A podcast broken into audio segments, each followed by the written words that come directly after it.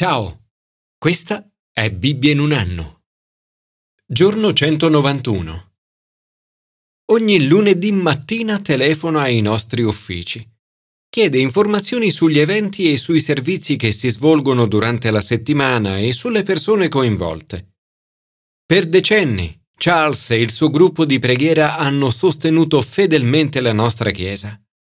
Sono un esempio delle molte persone che nella nostra Chiesa intercedono per noi. Le loro preghiere sono invisibili, ma molto preziose. La parola intercessione significa in generale pregare per qualcun altro, sebbene possa essere usata anche per pregare per se stessi. Tutti noi siamo chiamati ad intercedere.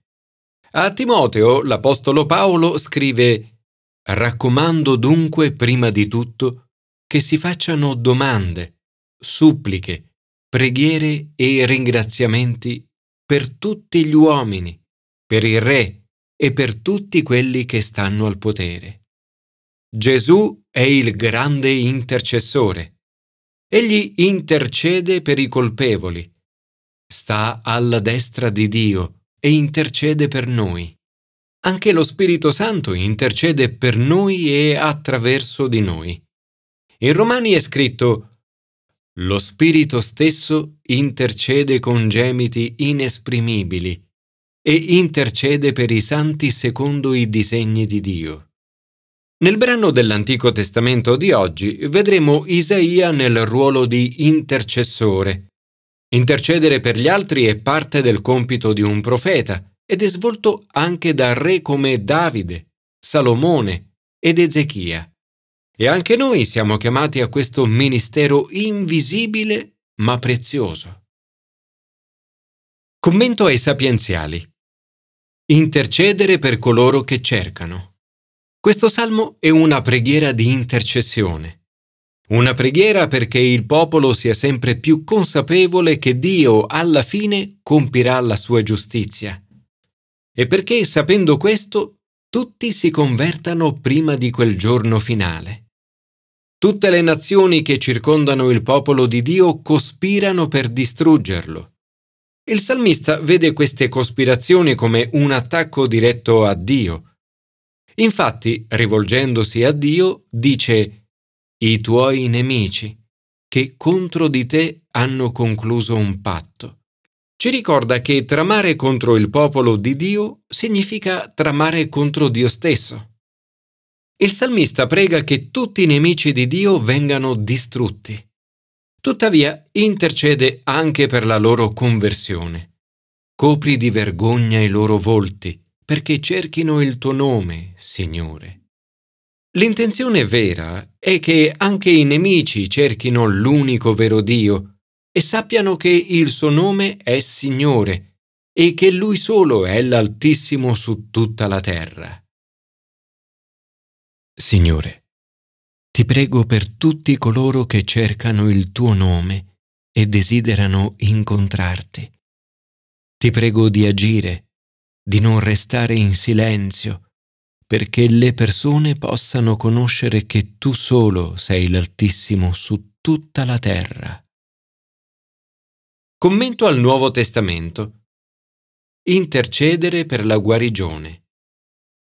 A volte sento dire che i cristiani non dovrebbero pregare per le guarigioni fisiche miracolose. C'è chi sostiene che i miracoli di guarigione fossero specifici del ministero di Gesù e del periodo immediatamente successivo alla sua morte e risurrezione. Alcuni ipotizzano persino che nel periodo narrato dal Libro degli Atti i miracoli stessero già scomparendo. Tuttavia, è chiaro che non è così. In quest'ultimo capitolo degli Atti, Paolo subisce il morso di una vipera. La vipera gli morde una mano, ma lui riesce a scrollarsela di dosso, gettandola nel fuoco, senza subire alcun danno. Paolo è l'esempio vivente della profezia di Gesù per coloro che credono in Lui. Prenderanno in mano serpenti. Successivamente, Paolo e gli altri con lui giungono a Malta ed incontrano Publio, l'ufficiale capo dell'isola. È scritto: «Questi ci accolse e ci ospitò con benevolenza per tre giorni. Avvenne che il padre di Publio giacesse a letto, colpito da febbri e da dissenteria. Paolo andò a visitarlo e, dopo aver pregato, gli impose le mani e lo guarì. Paolo ci offre un esempio semplicissimo di come pregare. Primo, quando viene a sapere che il padre di Publio è malato, agisce con fede. Crede che Dio sarà in grado di guarirlo e così va a visitarlo. Secondo, agisce con audacia. Presumibilmente il padre di Publio non era cristiano, eppure, con coraggio, Paolo si offre di pregare per lui e di farlo pubblicamente imponendo le mani su di lui. Avrebbe potuto pensare: e se non viene guarito? Cosa potrebbero pensare gli altri? Potrebbe portare scredito al Vangelo. Ma Paolo rischia. Agisce con fede. Prega imponendo le mani su di lui e Dio lo guarisce. È scritto: dopo questo fatto, anche gli altri abitanti dell'isola che avevano malattie accorrevano e venivano guariti. Avvicinandoci alla fine del libro degli Atti, troviamo un'esplosione di guarigioni miracolose. Luca vede chiaramente che si tratta di qualcosa di continuo nella vita della Chiesa. La vera domanda non è «Dio guarisce oggi?», ma «Dio risponde alle nostre preghiere oggi?». Se lo fa, perché dovremmo escludere dal suo raggio d'azione qualcosa di così importante come la salute? La preghiera di guarigione è una parte importante dell'intercessione. Nel corso degli anni, io e mia moglie Pip abbiamo pregato per così tante persone. Ovviamente non tutte sono state guarite, ma noi non preghiamo perché tutti i malati vengano guariti. Preghiamo per loro perché Gesù ci ha detto di farlo. In questi anni abbiamo assistito anche a guarigioni straordinarie. Per questo non dovremmo scoraggiarci e smettere di pregare con fede e audacia, amore e sensibilità. Signore, aiutaci ad avere il coraggio di cogliere ogni occasione per pregare per coloro che sono malati e per la loro guarigione. Grazie, perché sei un Dio che opera guarigioni anche oggi. Commento all'Antico Testamento. Intercedere per la liberazione. A volte nella vita ci troviamo ad affrontare problemi apparentemente senza soluzione. La vicenda di Ezechia è un grande esempio di come sia possibile affrontare situazioni come queste.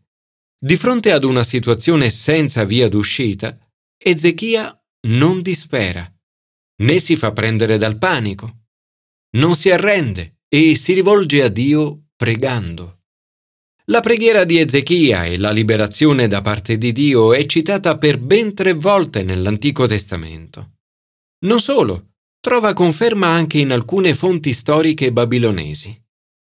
Dopo aver ricevuto una lettera di terribili minacce e sentendosi impotente, Ezechia salì al tempio del Signore, l'aprì davanti al Signore e pregò: «Signore, Dio di Israele, che siedi sui cherubini, tu solo sei Dio per tutti i regni della terra. Tu hai fatto il cielo e la terra. Porgi, Signore, il tuo orecchio e ascolta. Apri, Signore, i tuoi occhi e guarda. Signore nostro Dio, salvaci dalla sua mano, perché sappiano tutti i regni della terra che tu solo, o Signore, sei Dio». La preghiera di intercessione di Ezechia parte innanzitutto dal riconoscere chi è veramente Dio. Nella preghiera di intercessione noi parliamo con colui che è il solo ed unico Dio per tutti i regni della terra. Dio ha il potere di risolvere problemi che a noi appaiono irrisolvibili. Ezechia finisce la sua preghiera dando gloria a Dio, perché sappiano tutti i regni della terra che tu solo, o Signore, sei Dio. Gesù ci ha insegnato a pregare in questo modo: «Sia santificato il tuo nome, venga il tuo regno. Amo l'espressione Ezechia aprì la lettera davanti al Signore. Ezechia parla apertamente a Dio del problema che lo opprime. Isaia fa poi sapere ad Ezechia che Dio ha ascoltato la sua preghiera e Dio risponde liberando il popolo dalla minaccia degli assiri. Ezechia prega poi per la sua guarigione. Si era ammalato gravemente, era in punto di morte ed intercede per se stesso. Ezechia allora voltò la faccia verso la parete e pregò il Signore. Ancora una volta Dio risponde alla sua preghiera. Ho udito la preghiera e ho visto le tue lacrime. Ecco, io ti guarirò. Aggiungerò ai tuoi giorni quindici anni. Ezechia fa esperienza delle straordinarie benedizioni con le quali Dio risponde alle preghiere di intercessione. Tuttavia, il brano si conclude con un avvertimento. All'arrivo degli inviati del re di Babilonia, Ezechia mostra loro tutti i suoi tesori, vantandosene, come se tutto ciò non venisse da Dio. A questo punto Isaia interviene, dicendo che di tutto ciò non resterà nulla. Un suggerimento prezioso a non vantarci di quanto il Signore ha fatto per noi, perché se lo faremo, ne pagheremo le conseguenze. Signore, nel guardare la nostra città, la nostra nazione e il nostro mondo, mi accorgo di quanto abbiamo bisogno della Tua liberazione. Tu solo sei Dio di tutti i regni della terra. Hai fatto il cielo e la terra. Porgi l'orecchio, o Signore, e ascolta. Apri gli occhi, o Signore, e guarda. E fondi ancora il tuo Spirito Santo. Fa che possiamo vedere persone che invocano nuovamente il tuo nome e operano miracoli di guarigione.